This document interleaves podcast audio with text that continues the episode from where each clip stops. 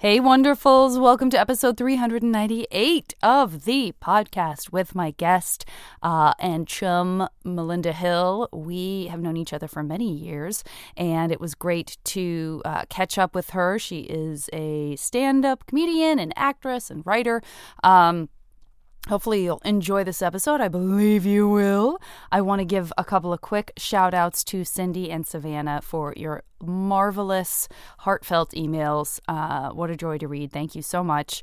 And also to say, I have started doing my MASH games, and so far, so fabulous. Uh, what a fun, uplifting experience they are to do with you guys. So, things are going well, other than all the things we all know aren't going well. But I am sending my very best to each and every one of you, and I will talk to you soon.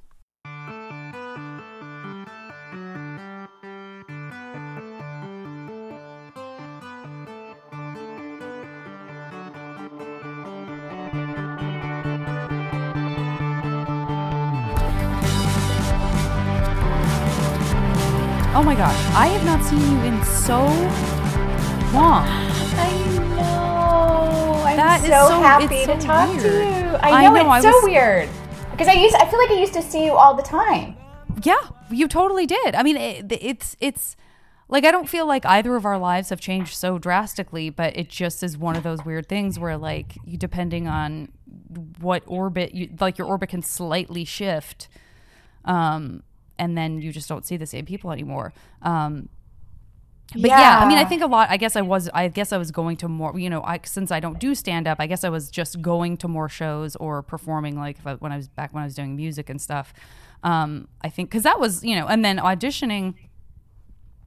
I don't feel like I like. I feel like so many auditions have had even before COVID. Have, like have had to self tape or, you know, and those were kind of our two prime, prime come across each other's. Yeah, because I used to see you at shows. Yep, you were doing the music act, and we would be in several shows together. I feel like, or you were always, or you were dating Chris, and Chris was always at shows, right? And then yeah, it was some combination thereof. And then I always saw, and then I saw you at several. I feel like we were always in the running for several of the same parts. We were like at the callback for that. Oh yeah, totally. sketch show thing, and I Oh. I just feel like I just always saw you, and then I and then I I, haven't seen you for years. But I feel like you're just one of those people that I'm always like, Janet. I know, same. same, same. Um, how's your COVID? You know, um, strange times. Yeah. No denying that. And yet, I do feel a gratitude for having some time to complete some things that probably just wouldn't have gotten done, you know, Mhm, in, with yeah. reg, with the hustle bustle and the demands of regular life. So I am Yeah. grateful to have had this time to to do some things, cross some things off the list Yeah. and um and start some new things and um it's strange though right? I mean it, it seems like it gets worse every day. Like today they say oh it's a million cases. And then i go on these morning walks and i see like half the people completely unmasked. And i go it's, it's so strange to me. Uh how has your covid been? It's it's it's been I mean it's definitely been long. I I go through waves of being like I'm okay, you know, I'm good, I'm comfortable. Um and then and then because the news started saying like, you know, it's getting worse, it's getting worse, it's getting worse everywhere. I definitely go back. I, I found myself this morning being like, I do feel kind of run down. And like, then forget it. Cause then I'm like, it's just a moment, it's just a matter of time before I get diagnosed.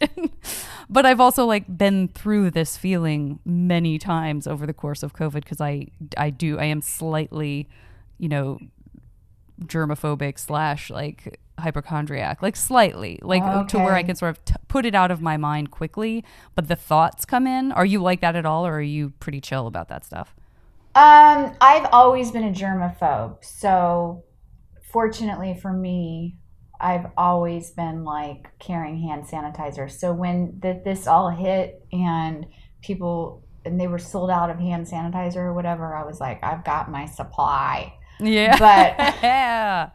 but uh, well played. I'm not really hypochondriac. Uh, I, I don't have that. So, um, I you know when I go out, I wear gloves and the mask and the thing, and I bring the hand sanitizer. But I also, you know, have been to the beach a few times, and I bring all that stuff and. I don't know. A- again, it's been really nice to not have feel like I feel like in life I felt like I need to always be doing more. I need to be doing five shows a night and I need to be Sure. crushing it and Sure. and so it has been so nice to to be like, "Hey, no one's doing shows. Calm down." Yeah. Yeah. You know, like yeah. just take it down a notch and to remember to remember what is important and Yeah. you know to it's been really cool to finish you know this comedy special. It was kind of like an endless list of deliverables and it's been nice to have time to get that stuff done finally and turn it in and put it out in the world. And also i started a podcast that i've been meaning to do for a few years so i like taught myself how to do that. And you know i I have like this movie coming out and i had to do stuff for that. So it was like a real it was a time a little bit a little bit time to complete things time to a little bit time to go to school not official school just teaching myself new skills and time to take it easy time and also time to connect uh, with people in new ways since i couldn't be with them in person like you know. So for all of that i am grateful and so well for sure. And i think that's that's exactly the attitude you know um ideally we have about about stuff like this because i definitely feel like you know optimism can be key um or gratitude can be key. Um do you and so what was the process of doing the special? Was it pre-existing footage and stuff or were are you one of the fearless and wonderful um, comedy warriors who has put together a special like without doing a, you know a couple of live shows with the, with the chattering crowd. Oh my gosh, no, I'm not one of those brave souls, but I I, I do admire those brave souls though. Um, I taped this. Let's see, we filmed this a year ago, May. So, oh my gosh, a year and a half ago. So we filmed this in 2019, and then it took a while to edit it because I was out of town doing a movie for much of for for, for 2019 and then finished it December 2019 January uh decide, started working with the distributor to distribute it and they just needed a lot of th- things to happen with it that hadn't been done Mhm. yet and so that's what took uh another while it t- that took a while to get Yeah. that I feel like kind of I feel like uh, it's the first one I've done, so it was kind of film school in terms of how to make one. Sure. And I feel like the next one I could just like would be much easier. It's kind of like your first film, like just learning how to do all those things yourself. So yeah that's huge Yeah. that's huge yeah, um and the movie's coming out as well so it's like a, that, that that everything you're describing does sound like there's a sense of sort of like the cycle of a, a few different things kind of becoming real in a in a new way you know being in the process of like going out into the world um which is really it's so exciting. exciting when anything actually goes goes out into the world because, as you know, like you, you work so hard on these creative things, and and some of them never see the light of day for various circumstances. Maybe you sell a pilot, and then the company folds, or whatever. They change their mind, or whatever. So it's so cool when something actually gets made and put into the world but it's such a such a longer Yeah. process than you ever think it will be you know Yeah. Well, and also like if you or anything like me, having family, this is like such a cliche, but the having family go, so what's going on? Like, what have you been working on? And in those pockets of time where you have so much stuff that will mean nothing to them because that's not trent like they can't Yeah. see it. It's so you're so it's so exhausting to be like, well, uh, I don't know. I got some irons in the fire. Let's move on. Exactly. my, my friend said she just goes, uh, uh, just doing my thing. That's her stock answer. I'm just, I'm just doing yeah. my thing. because yeah, they're perfect. not going to understand. Need. And yeah, unless it's a tangible. I feel like the life of an artist, so much of our life is something that other people cannot see. You know, we're we're we're yeah. visualizing things. We're, you know. Uh, seeing we're writing things we're making things and there's such a long period where you can't even talk about anything, you know, until it. I, I actually don't even talk yeah. about anything till it's out anymore. I don't know. What's your policy on that? Ugh, good question. I would say I would say it there's it's the Wild West. There's no rhyme or reason to what I decide to talk about, whether it stands a chance of a prayer or it's already out. Like there's I I, I think I don't have I don't think I have a policy. I probably should have a policy because I'm just making it worse for myself. It's just it's cha- it's challenging because it's like when you get something exciting, you want to be able to talk about it. But I also know there's so many factors that yeah. people aren't going to understand, or yeah, that I just I I just refrain from. But then that's lonely because you you're like I want to be talking about it. Yeah, absolutely.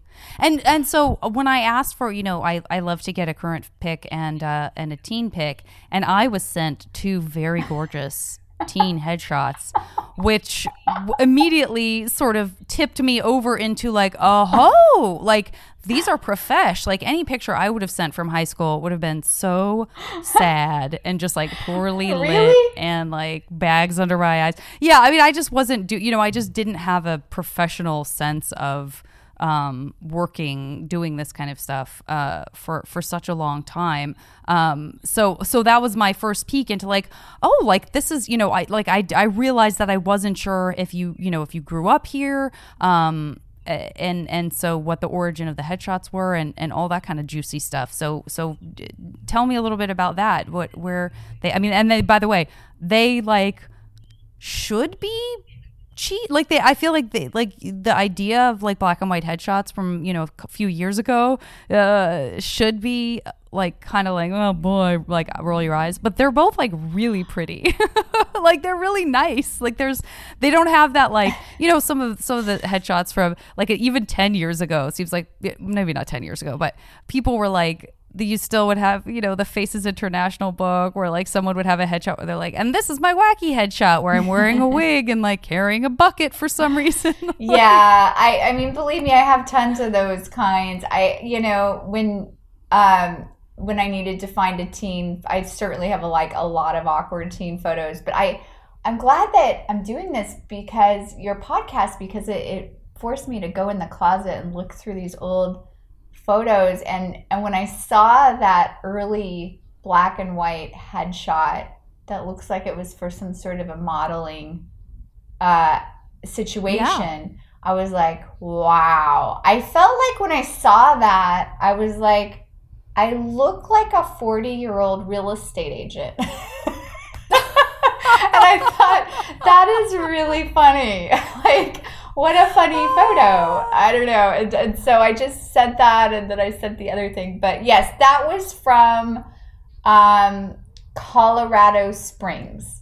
That's where I was mm. living. And okay. um, I lived in in during those years I lived in Colorado Springs and then we moved to a little town in Kansas. Uh, we, we lived in Colorado Springs, Woodland Park, Colorado and then a little town in Kansas called Halstead.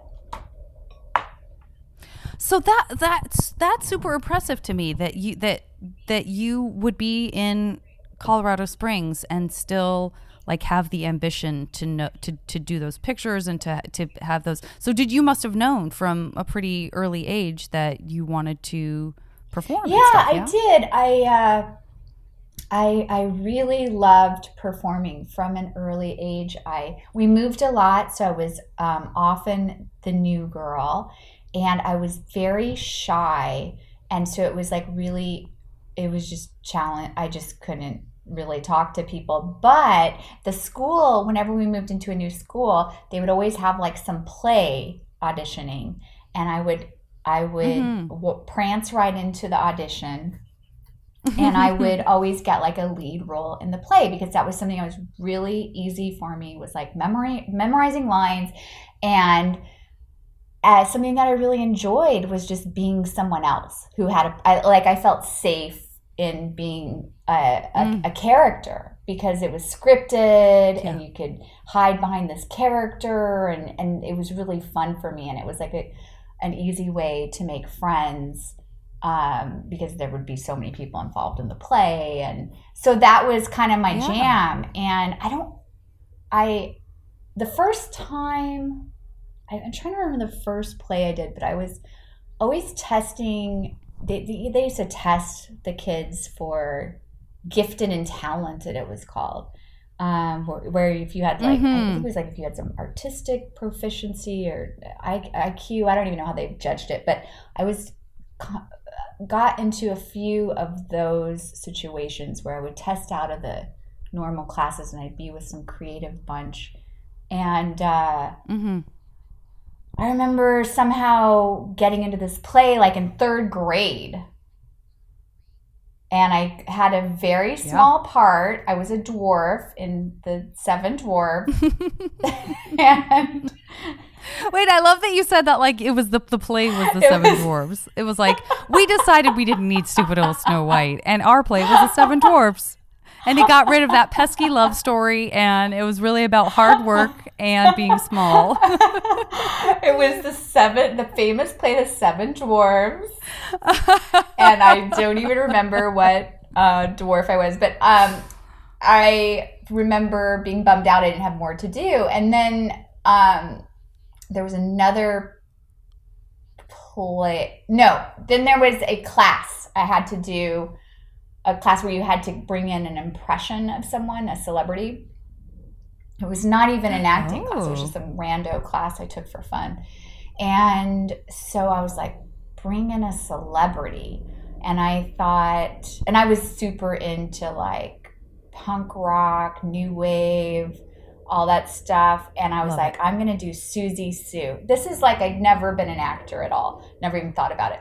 And I brought in Siouxsie Sioux. Like I wore a wig, I had her makeup, the, the big makeup, How fun! yeah, and I like wa you know, figured out how to do her voice and her mannerisms and um, it was so fun for me to just be another person and the attention to detail and and um, so after that they suggested I do a play. There was like a the school play and I it was some dumb play where I, I was some shopping addict named Melanie and uh, I just remember bringing all these shopping bags in and and uh, Wait, was it like a cautionary tale? Like, guys, do not become shopping addicts, or is that just an a, like a like a coincidental sort of like side element of your I character? don't even remember. I don't even know. I don't even remember. and so that's what I was like. Oh my gosh, this is like something that's so easy for me and so fun. And then when I got to college, and I, I had a, an acting scholarship, so I was able to do a lot of plays in, in college. I remember this rando play that we did called The Diviners, and I was like a there was a the the lead girl. It was like her sidekick, and I just remember everything she would say. Like I would set her up with my lines, and she would say the line, and everyone would laugh. And I remember being so jealous. I was like, "How is she? How is she Mhm. doing that? How do you make people laugh?" Like, so Yeah. I really was drawn to comedic performing. Anyway, Is that is that really is that was that one of the big moments of kind of like having one of those those the mini epiphanies where you knew that there was one that, that you liked this direction, but that was kind of one of the first times that you did kind of go wait like oh it wait was I want to say the funny words. It was. It was an aha moment because it was. It seemed um, like she was making something happen there, even though it was primarily also the Mhm. writing that was the funny part. Yeah, I mean, I was gonna say, don't be t- don't be too hard on yourself. It sounds like it was the script. it was just, but you know, and I had done at that point. I'd done, um, the oh, my ear thing fell out. Oh, hold on.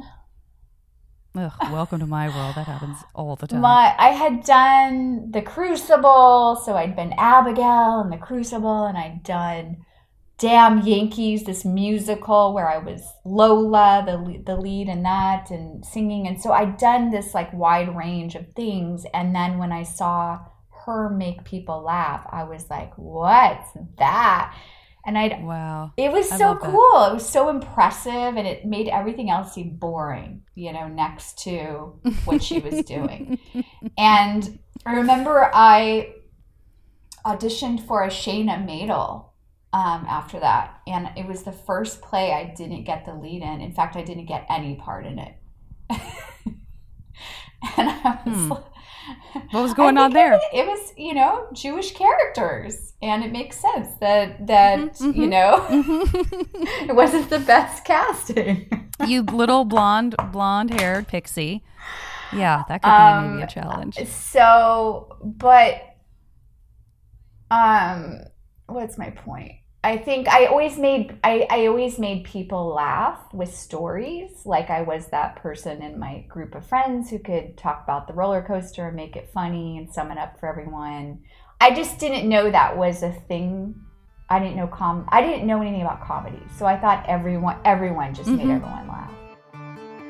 Okay, we're going to take a break. I will be back after a word from our wonderful buddies at Maximum Fun. Congratulations! You've won a ticket to attend an exclusive opportunity in a relaxing environment with two lovers. Wow. Well, this sounds like a sort of proposition of sorts, but really it's an ad for our podcast. Wonderful. It's a show we do here on Maximum Fun where we talk about things that we like and things that we're into. I'm Rachel McElroy, and you just heard Griffin McElroy, and we are excited for you to join us as we talk about movies and music and books. Things like sneezing or the idea of rain. Can you get news or information you can use? I so. Absolutely, you cannot, because we're here to talk to you about pumpernickel bread. You can find new episodes on Wednesdays. So catch catch the wave. So, when you were moving around a lot, do you mind if I ask kind of what was the impetus for the moves? Was it like military, like family, job, moving around? kind of Yeah, um, my well, see, my dad was uh, unmedicated bipolar. We didn't find out he was bipolar till much later, until I was out of the house. Mm. But he Mhm. really, I mean, I don't know how else to say to say this. He loved to move on a manic high. He loved Mhm. moving. It made him happy. Um, he was really happy when we were moving, and um, you know, there were frequently seemed to be reasons for the moves, you know, um, job stuff, job transfer, we need to be, you know, stuff, stuff like that.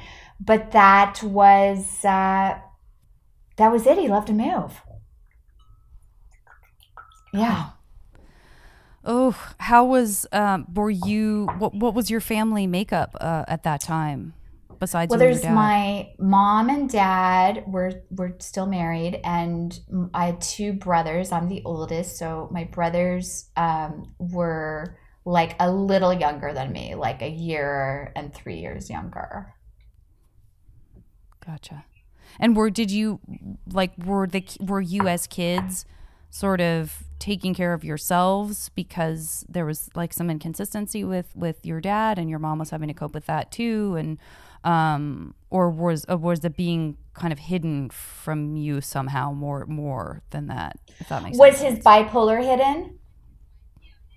Yeah, I mean, I know he was unmedicated, but like, did you have a sense of his moods being like larger than life in, in some way for for a young person, or was it just kind of because you know our realities are what our realities are when we're little, and I think we don't necessarily like. There's some light comparison that goes on between friends, and but you know, also if you're moving around, you may not get a chance to see the inside of someone else's family either enough, like long enough and consistently enough to even go, wait, their dad doesn't, you know, he doesn't seem like he's has as many mood swings. Or, and I don't mean to misrepresent um, being bipolar. I have several friends Me who are, and, and um, Are they yeah, but but I just was and are they curious. Well, Mm, oh yeah, yeah, yeah, for sure, for sure. They definitely have found the medication that works for them.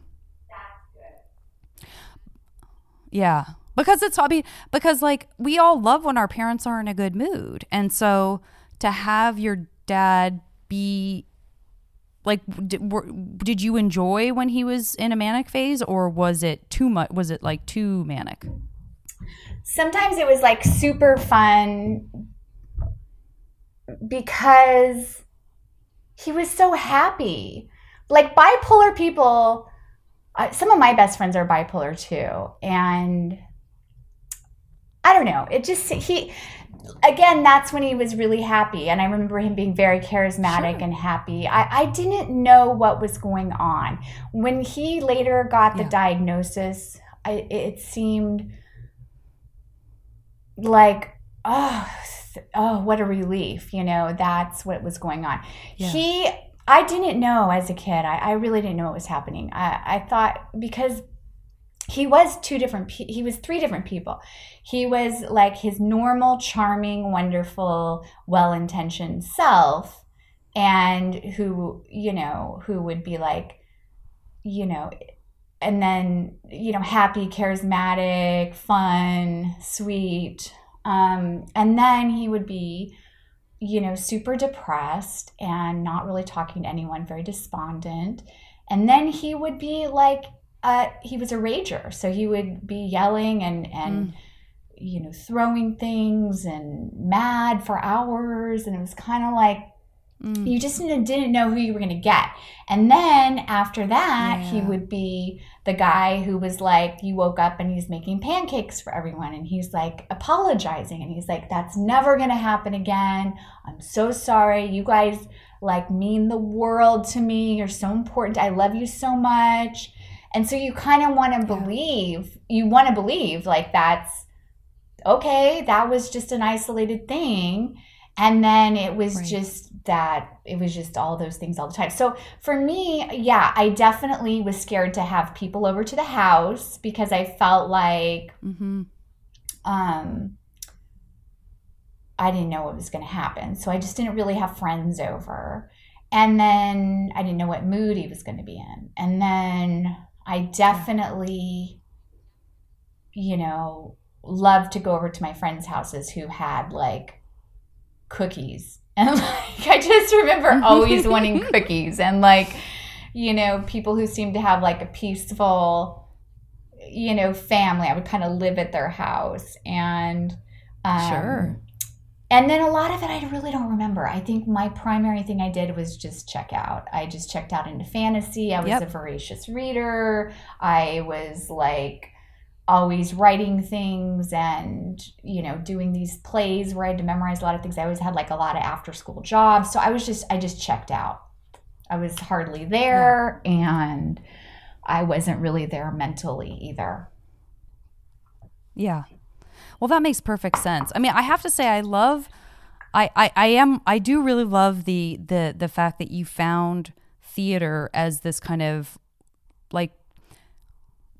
It's just great. It's just great. I mean, it's it's it's very um, it's very cinematic in a way. Like it's very sort of novelesque in a way. The idea of of um of a young person you know being in these there was so much that was out of your control and there was so much you know especially with moving as a kid um, just being dropped into this new environment. And i think it's so cool that you found this kind of recipe that that was that became proven to you so that here's this one thing that you sort of you know you don't have to like you were saying you don't have to go at lunch and like awkwardly like go up to a group of people and go hi hey i don't have any like you got great at something and you had that was your recipe for and it was something you could control and and it was like okay i know if i go to this place if I go to this one location and I and I can do this one thing that I know I do well, then my then I will join a community that is sort of pre-existing or that forms around this this play. And I think that's really great. Like I think that's shows what a smart kid and what is I, I hesitate to use the word survivor, but I kind of do feel like that's a survivor move, you know, to sort of go this is this is how I can build a life even with all the chaos that I just don't have any control over, this is a way for me to be sure of something. And I think that's really special. Yeah, thank you for saying that. I completely agree. And I'm so grateful um, that I found, you know, those people, because those people were at every school, you know, the creatives and the. Yeah. And the drama people and um, the weirdos and I and those people saved my life. Like the creatives, and and you know getting to be someone else was such a relief from my own life and what a gift that i was able that i just had this love affair with words from like age five on like as soon as i learned to read i just loved words and when i started doing plays and stuff i loved memorizing words and i loved writing and i loved creating characters and it was really really fun for me and there was always that community around it who like you don't even know each other. I feel like stand up is a lot the same way and, and comedy. Like you don't even know each other, but once you see mm-hmm. that you all speak that language, there is an instant camaraderie and respect. And that 100% saved me as a kid. And also, another thing that really helped me was um, my mom made me join a sport. And I'm like thinking, I don't want to mm. join mm. a sport. You know, like I'm an artist. Sure. Uh, but yeah. she's like, you have to pick one. Just pick one. And I didn't. I didn't want to do a ball sport because I had played uh, basketball in in sixth grade, and that didn't go well in terms of uh-huh. didn't go well. And I played soccer in fifth grade. I was on the Tornadoes, and I was the only girl with all the guys. And I felt like whenever the ball oh, wow. went in the air, it would hit my head, and it was hum- humiliating. Wait, that's wait. So the, did they make an exception? Like that's a real specific thing to kind of be like a little bit milk toast about something already, and then to also be the exception in a team full of guys. Like yeah, yikes. what's up with that? I've that's never even thought of that. What's up with that? and I would. My mom was working, so I would have to go to one of the guys' houses after school till my mom could come pick me up at five and so here's this guy who's like, well, you gotta hang out with this girl. And, you know, it was just such a misfit. Yeah. But I, so I didn't, I don't know. That was fifth grade. That was the tornadoes. But so in, in, high school i had to do and we weren't in that town very long i think we were like in, in that town for like two months that i had to play soccer but it in high school or in junior high, I did choose a sport. So I was like, okay, the ball sports are out. Although I will say, when I did play girls basketball in sixth grade at my Catholic school I was at, um, I made one basket the whole season. And it was very cinematic hey. because it was a free throw yeah. that won the game. It won the game. So That's, yeah, it won the game. So That's amazing. It was, it was, oh, if you can only have one basket in the entirety of that semester, that's the one you that's want. the one you want. So in uh, junior high, when I had to choose a sport, I chose the one that I wouldn't have to talk to anyone in, which was running. So I chose track and cross country. and I will say Smart. that saved my life too because I'm still an exerciser to this day. Like I go on my little daily walks and it really helps me with writing and serenity and everything. So between those two things, yeah. those really help save me. Yeah. Um, I want to go back to your Siouxsie Sioux impression because it did remind me of the aforementioned sketch show that you and I both tested for. So okay. not to go down the road of like what testing means for everyone, but it suffice it to say there's a whole process by which they, you know, sort of just they honed they kind of hone in on who they're interested in, and they did hone in on three uh, women. Uh, that and you, me, and another lovely girl named Sarah, um, which is a great honor. Uh, it's that, a great honor to test for something because it's, it's like a great honor. people have been weeded out.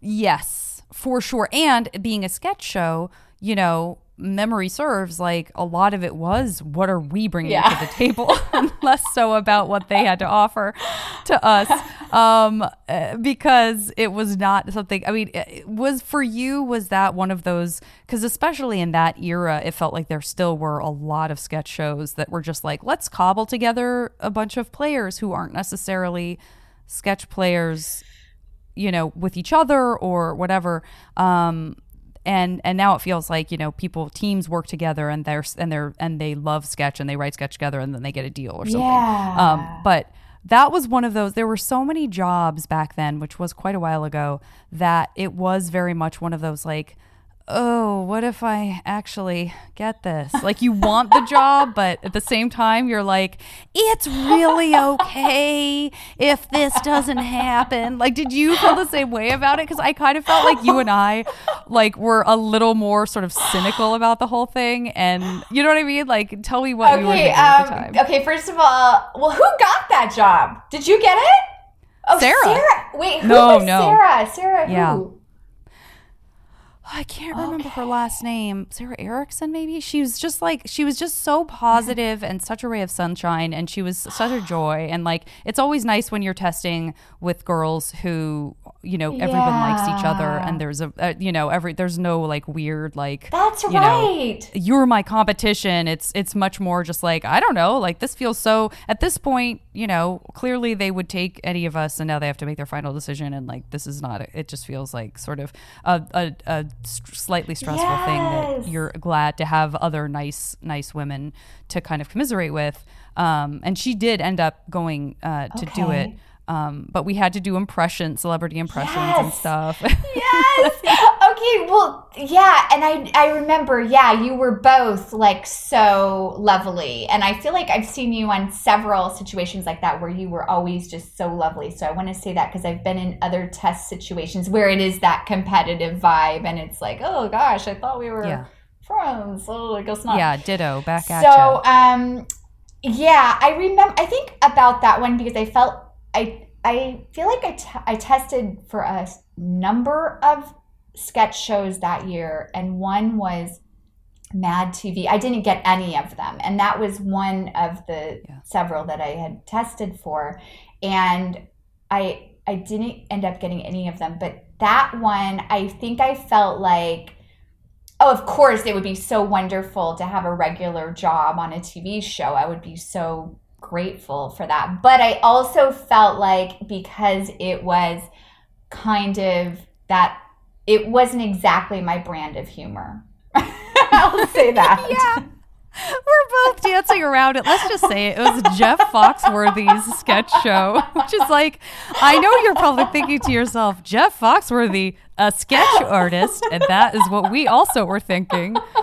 it was like possibly some of his other friends that yeah we're just like you and i are just like milling around in the alt comedy world that's like so snarky and so meta and then we and then there we are at a test where it's like oh this is films in atlanta now that was a big deal back then it was like that you know not as much filmed in atlanta and um and it, I I do think that it was gonna be like him and and I and I like Ron White. I, these are names I haven't thought about in a long time. Uh-huh. Yeah. Um, whoever's like you know get her Yeah, done. get her I- I- but like it was it was very it was just very like Mm-hmm. country you know like like and it, in, at my most comforted I was like it's like hee haw it's like a cheesy like silly good time like who cares it's let's just have a sense of humor about it but I was like oh no what if oh no, no no like what if Because well, because that could really then become your brand. Like now you're the oh girl. god totally And I don't know what happened with that show. Did it go on to make many episodes? Because I don't. Mm, No, I think it just did. Uh, I think it had a little, like maybe it had. It was. It was on the Country Music Channel. it's all coming back to me. Uh, it was on the Country Music Channel. I think it did. You know, I think it did one season, maybe, and and and and that was that. Did But, they? um, who cast that? Was yeah. that Julie Ashton? It was Yeah. probably Julie Ashton, right? Because she she was the one who got all The the, sketch. sk- many of the sketches. Yeah, I love. I love her. Oh my gosh. is- Do you I love her remember so what uh, what your celebrity auditions were? I love Julie too. She's so wonderful and like has such a sense of humor. Yeah, she's just she made auditioning so fun. It would just be like seeing your Oh, old friends and laughing. absolutely, absolutely. Uh, what was your question? I asked you if you remembered what celebrity Oh. impressions you did, and that was why the Siouxsie Sioux thing brought me Oh. back to remembering that audition because I don't do impressions. So for me, every time I would get an audition like that, I would it- it- like I would throw out whatever last thing I had done and like try something different. There was just no consist. I was not, oh you oh know, god. James Adomian. Like I was not a person who who made it my business to be really great at impressions. So every time I would be like, "Ugh, I don't know, who do I kind of look like?" Like I would just never I never found anything that I really liked. You know? Um, yeah, you know, I think what I did that's so yeah, you're so astute to point out the the similarity between Siouxsie Sioux and like what great training for later doing sketch stuff impressions. I did um I was did just I did some things I was doing in my stand up at that time, so I did um Kim Cattrall from Sex in the City. So like how she makes everything Nice. a sex, sexy innuendo like yes. I'd like some hot dogs with some mustard on my meat. you know, like a little great. self congratulatory smirk great. at the end. And, Yeah. And so, and then I also did the Girls Next Door because that was a show at the time about the Playboy bunny, uh, the Playboy girlfriends. Oh, so I did all three Gotcha. of those girls Oh, and nice. how one of the girls would laugh at her own jokes, Kendra, and and she would. Uh-huh. and uh, I don't remember if there were. How many did we have to do? Yeah. I don't Okay, know. I'm not sure. I'm not even sure. I think I did Heidi Klum. That's about as much as I, and possibly Reese Witherspoon, Okay. because people used to tell me when I was younger. That Oh, yeah, I alike, see so I was like, that. "Ah." that was like I was like I gotta have something I can hold on to. Maybe we kind of look like each other, and I can parlay that into something that is doesn't suck. Yeah. Oh, that's so. yeah. funny. Did you ever audition for SNL or Mad TV? I auditioned for Mad TV. I never auditioned for SNL. I never really wanted to do sketch. Um, Right. Uh, but that was how I got you know, exactly what you were saying. Like doing something gets you in the door, but then watch out because you might be that person that you might, you know, be something that is a passion of someone else's and isn't necessarily a passion for you. But whereas somebody else is doing something that, you know, you're like, but I'd like to be over there, please. Um, so I Yeah, didn't, well, you know, I didn't ever like, you know, go, go after it big time, like going to going in for SNL. I never wanted to. I was such a, I was such a lame. I, I mean, I was, I was such a like homebody even in my twenties. I was like, be up late at night. I don't think so. like I was just an old biddy. oh, I remember the Kim the Kim Cattrall was like, "You're late, and we almost missed the movie." Like everything was like sexy, Everything, sexy time. Everything, sexy time. That's great. I think I did. I don't. I did Mad TV. I think before that audition, I, I tested for Mad TV and I didn't get that one. And I remember they had like thirty people in the you know in the test situation, and there was another thing that I had to do. Um, that was also like sixty people or something like this network Oof, thing in yeah. the screening room and it was in beginning days of stand up and it was down to me and Natasha Leggero and Natasha got it and um and I think that was also a bunch of characters so There you go. There you Yeah. go. Well, you and you and Natasha came up together, and you um and you were like like un- I mean, this is sort of I guess it's kind of boring to talk about, and I do want to get into this mash game that I play at the end of every episode. I hope Oh, you're ready for okay. it. You don't have Oh, to be ready for anything. I'll, I'll I'll do all the the legwork, but um, but no, not to dwell on it because I feel like you probably get like stuck with this conversation the same way I get stuck with certain conversations about like where I was in my career in comedy at certain times. But you know, there just was like a little there. You know, there's just like a, a time where there weren't a ton of women doing stand up still, and and you were both just lovely you know, beautiful women who were feminine and weren't dressing down to the idea of being tomboyish because I think there was sort of a sense of, you know, like the the more the more asexual and like you know the, like the, the the the more hopefully someone won't dislike you actively for being a good looking girl like there was just a weird culture right and I, I don't know who started it and what that was about um but but do you do you agree that there was a sense of like like there was Yeah. a sense of of hiding behind Yeah. uh, non-femininity and you and Natasha were just like fuck that like we are who we are. And so i think that you know while you're very different um, i could see how you know there would be an association because you know there was this sense of it's like that thing where you know well god there doesn't need to only be one or only be two or only be three. It just happens that there's like the, the glass ceiling is so low that these are a couple of the people who are like breaking through it. Do you know what i mean? Definitely, definitely. And I, I feel like now there are so many more. yeah.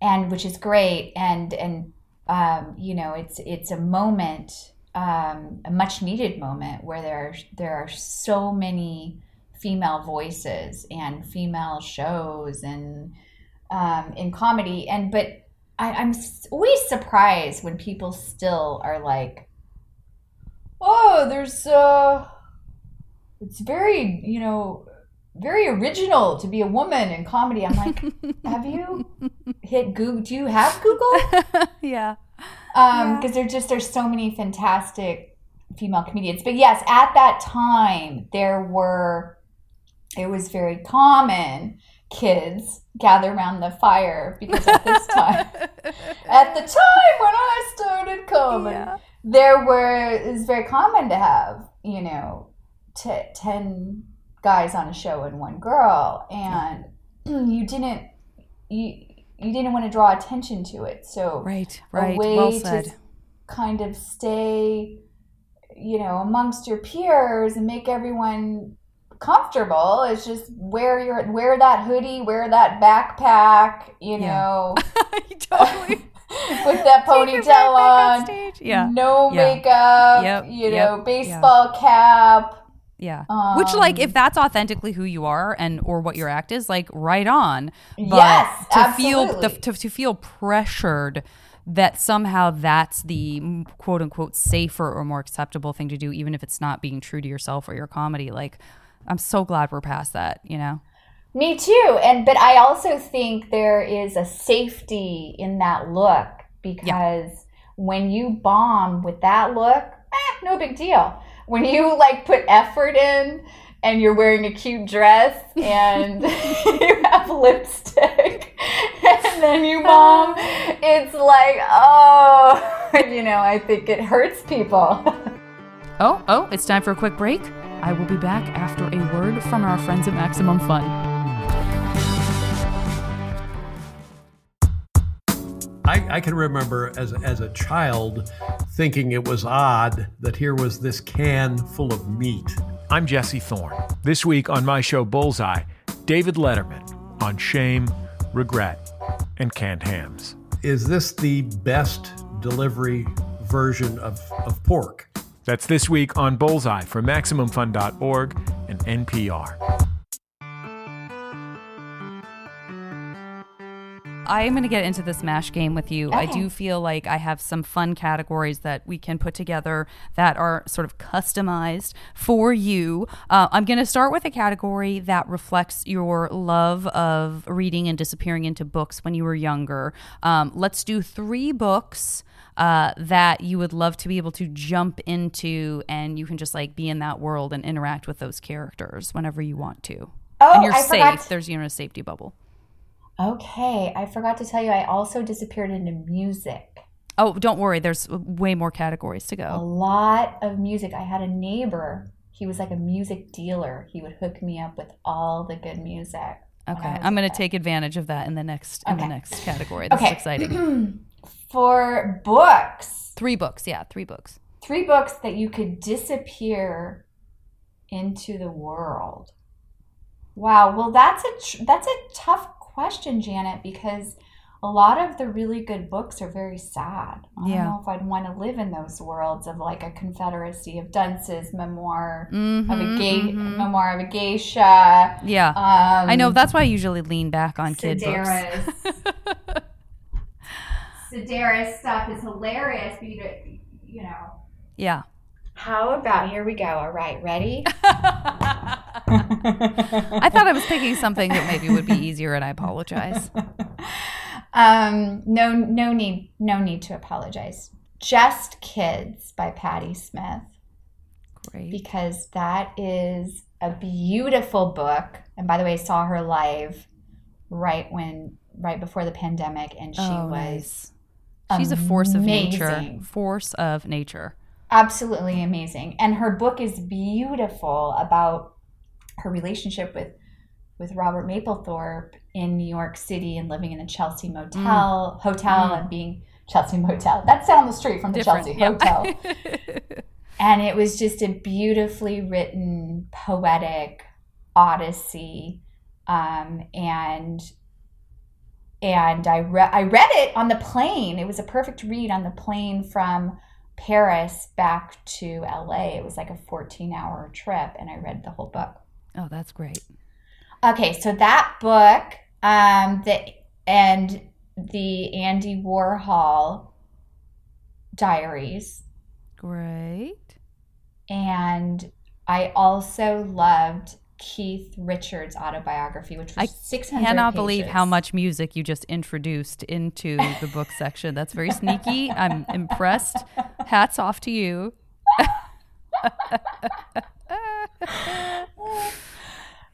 Great. Yeah. Okay. Next those. cate- uh, next category: three musicians. So it could be singer songwriter, can be band, full bands that um, th- they they actually write an album for you. That's kind of like you know they they know they know the kind of contents of your heart, and so they they actually write an original album. That's you know like Melinda.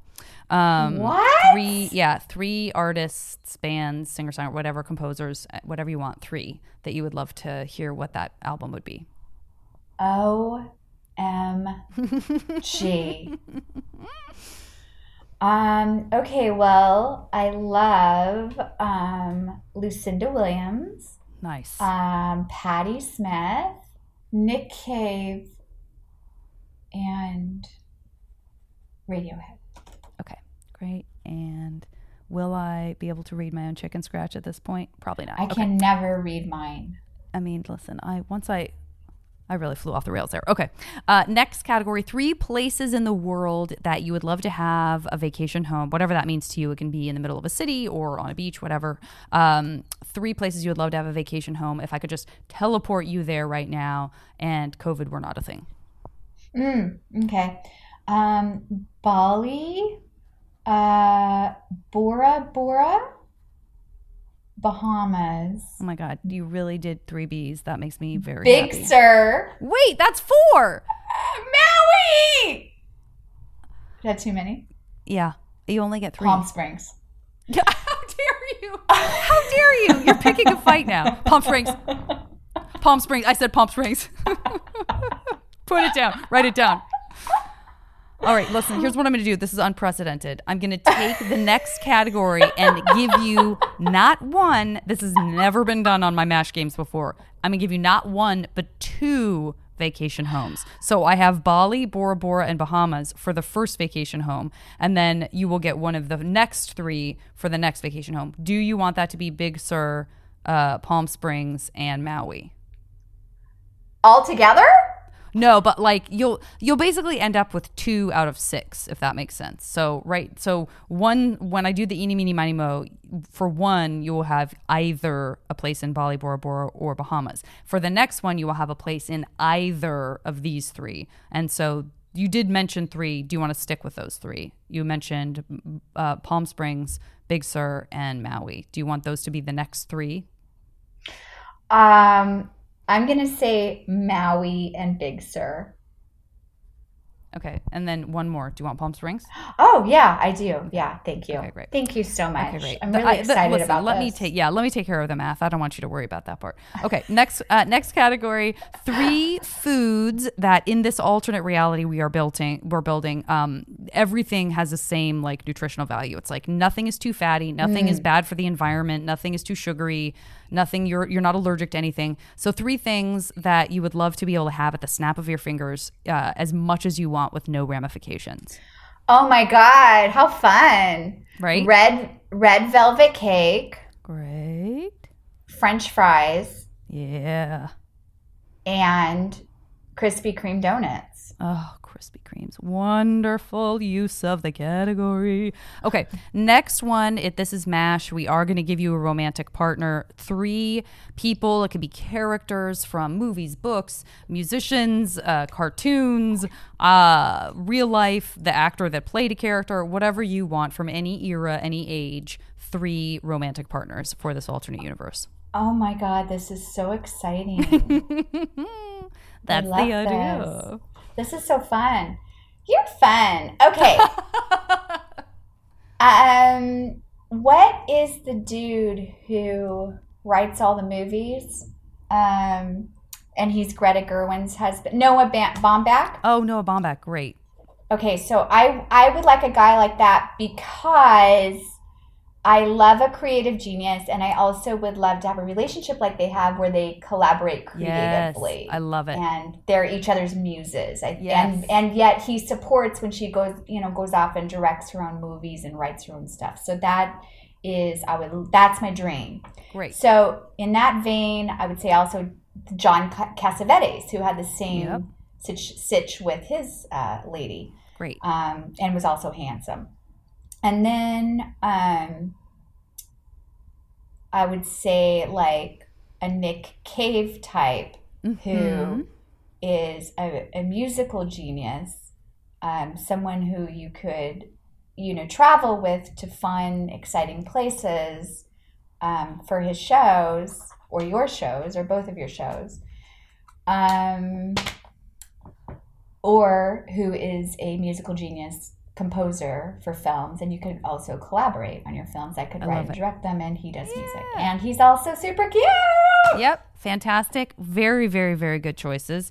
Uh, okay, next to last category is three skills that you can wake up with tomorrow, um, and you're just like you've downloaded the Matrix style. Like you suddenly know how to be amazing at three things. Mm. Um, being in a great, healthy, happy partnership relationship. Great. Um, investing money Oh, smart. so it just grows and grows, and you don't have to do anything. Yep. Um, except hit some buttons or whatever people do. on their on their home cash register that they have. and um n- not caring what people think and all well i guess i'm already pretty good at that how about um not just living in in faith and knowing Great. Great, great. Well said. And perfect for our times. Okay. Uh, and then final category. Let's do I feel you'll appreciate this uh, category. Sometimes I I I'm wrong uh, about this particular one. I don't do it all the time. Um, I feel like I will be right on this one. Three styles from any era, any country, any gender, three styles that it would be super fun to try out. Like, let's just assume everything is the same level of comfort. Everything, no matter what it looks like, is as comfortable as wearing like yoga pants. Um, and, and no one's going to look askance at you. Three styles as extreme as you want that you would love to be able to just rock. Uh, for a day, whatever, for as whenever you wanted. You know, it's like if all of a sudden you want to have a mohawk for a day, the next day you go back, you could have your regular hair. So there's no like permanence to it.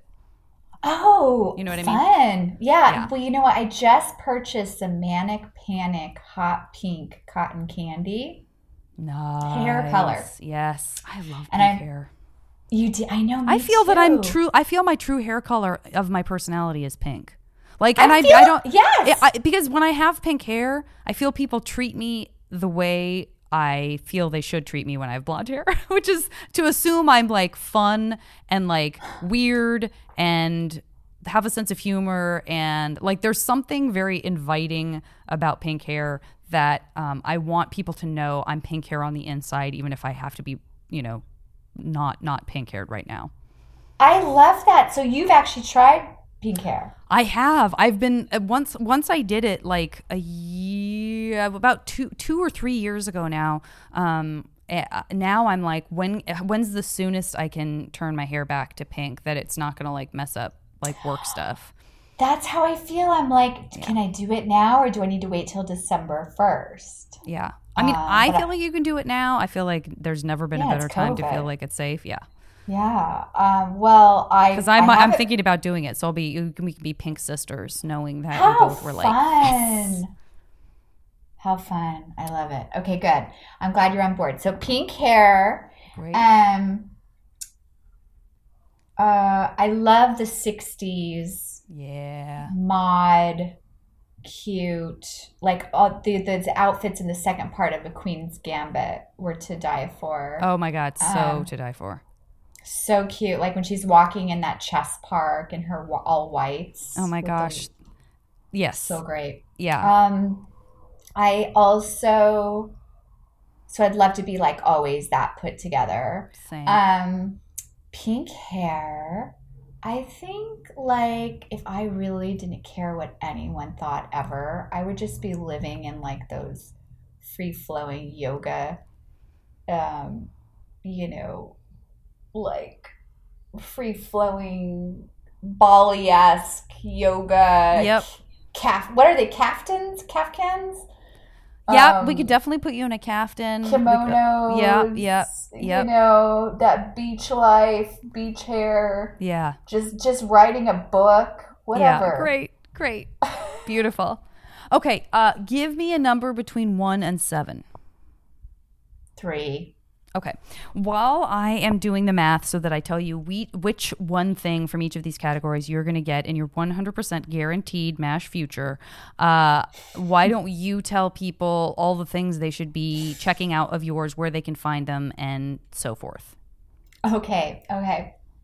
Well, um, while Janet does her math, um, mash math, I will tell you guys. And my by, by the way, I'm going to say this is a good sign. My throat hurts from laughing. So whenever I get around people and laugh so much, my throat hurts, and that's a positive thing. So. And, and and and me on my side, I'm like my throat hurts from laughing. I have COVID. so there you go. um, okay, sad. so um, I have a new. Okay, so if you go to melindahill.com, you will find an array of of juicy items. You can access my comedy special. It's called Inappropriate, and um, and you, it's a it's a comedy special. It's an hour long, and there's also an album of the same name called Inappropriate. There's also an Audible book of the same name, and you can get all of that at melindahill.com. Also, you can access my new podcast called Let's Process This, where we talk about processing trauma, overcoming obstacles, and turning it into creative treasure and the creative process. Uh, how how processing trauma affects um, the creative process. Mm, I love it. You got to come do it. I'd love I to would have love you. to do it. I would love to do it. Um, and then the final thing is I have a new movie coming out, and it is called Love Weddings and Other Disasters, and it's starring Diane Keaton and Jeremy Irons, and that is coming out Christmas Eve, 2020, nice. on demand. Awesome. I can't wait to see it. That's very exciting stuff. Now, as Thank if your you. real life weren't uh, very exciting, I want to introduce you to this alternate universe MASH life that has you with homes, vacation homes in both Palm Springs and the Bahamas. Ooh. I feel both of those places uh, would invite, not that it matters because, like, we created a universe where it doesn't matter because everyone thinks you're amazing anyway, but we're, two places where working like a comfy, beautiful muumuu, kimono, kaftan, like drop like drop crotch pants, just everything flowy and yummy. Like those are places that you are going to be so happy you have those like w- that wonderful, wonderful, comfortable, but yet somehow super sophisticated and and bohemian style. Um, so congrats on those.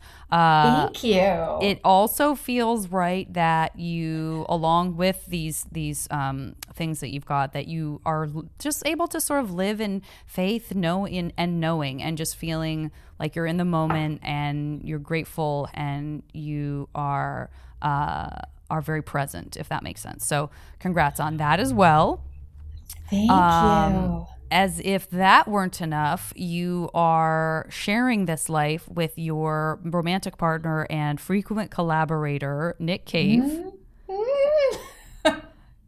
you, you, you have. I hope that he's not too envious about this because this is this is a band that truly who wouldn't want to hear what their personalized album would sound like. But Radiohead has interpreted Melinda Hill through their lens, and you have this album called Melinda.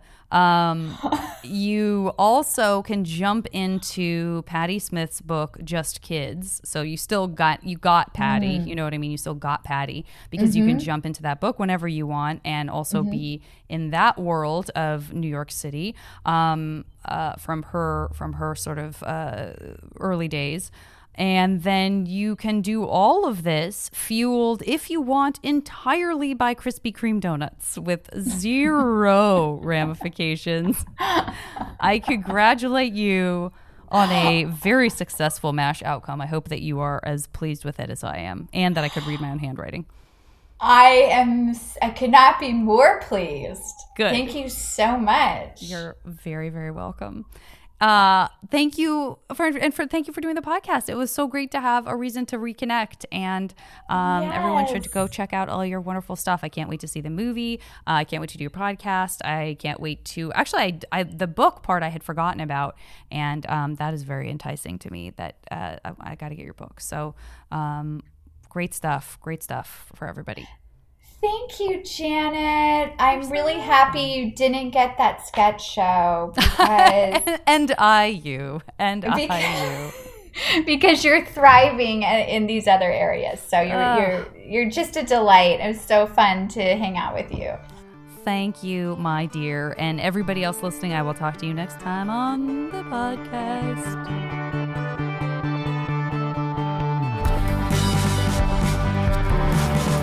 The show is recorded by me and edited by Julian Burrell. And as always, the JV Club theme song is Back Before We Were Brittle by the amazing Say Hi.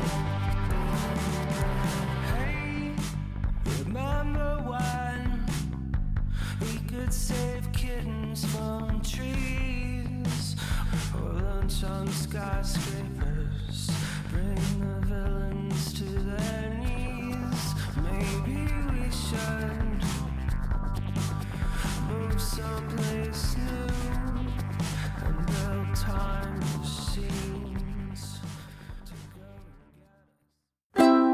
MaximumFun.org.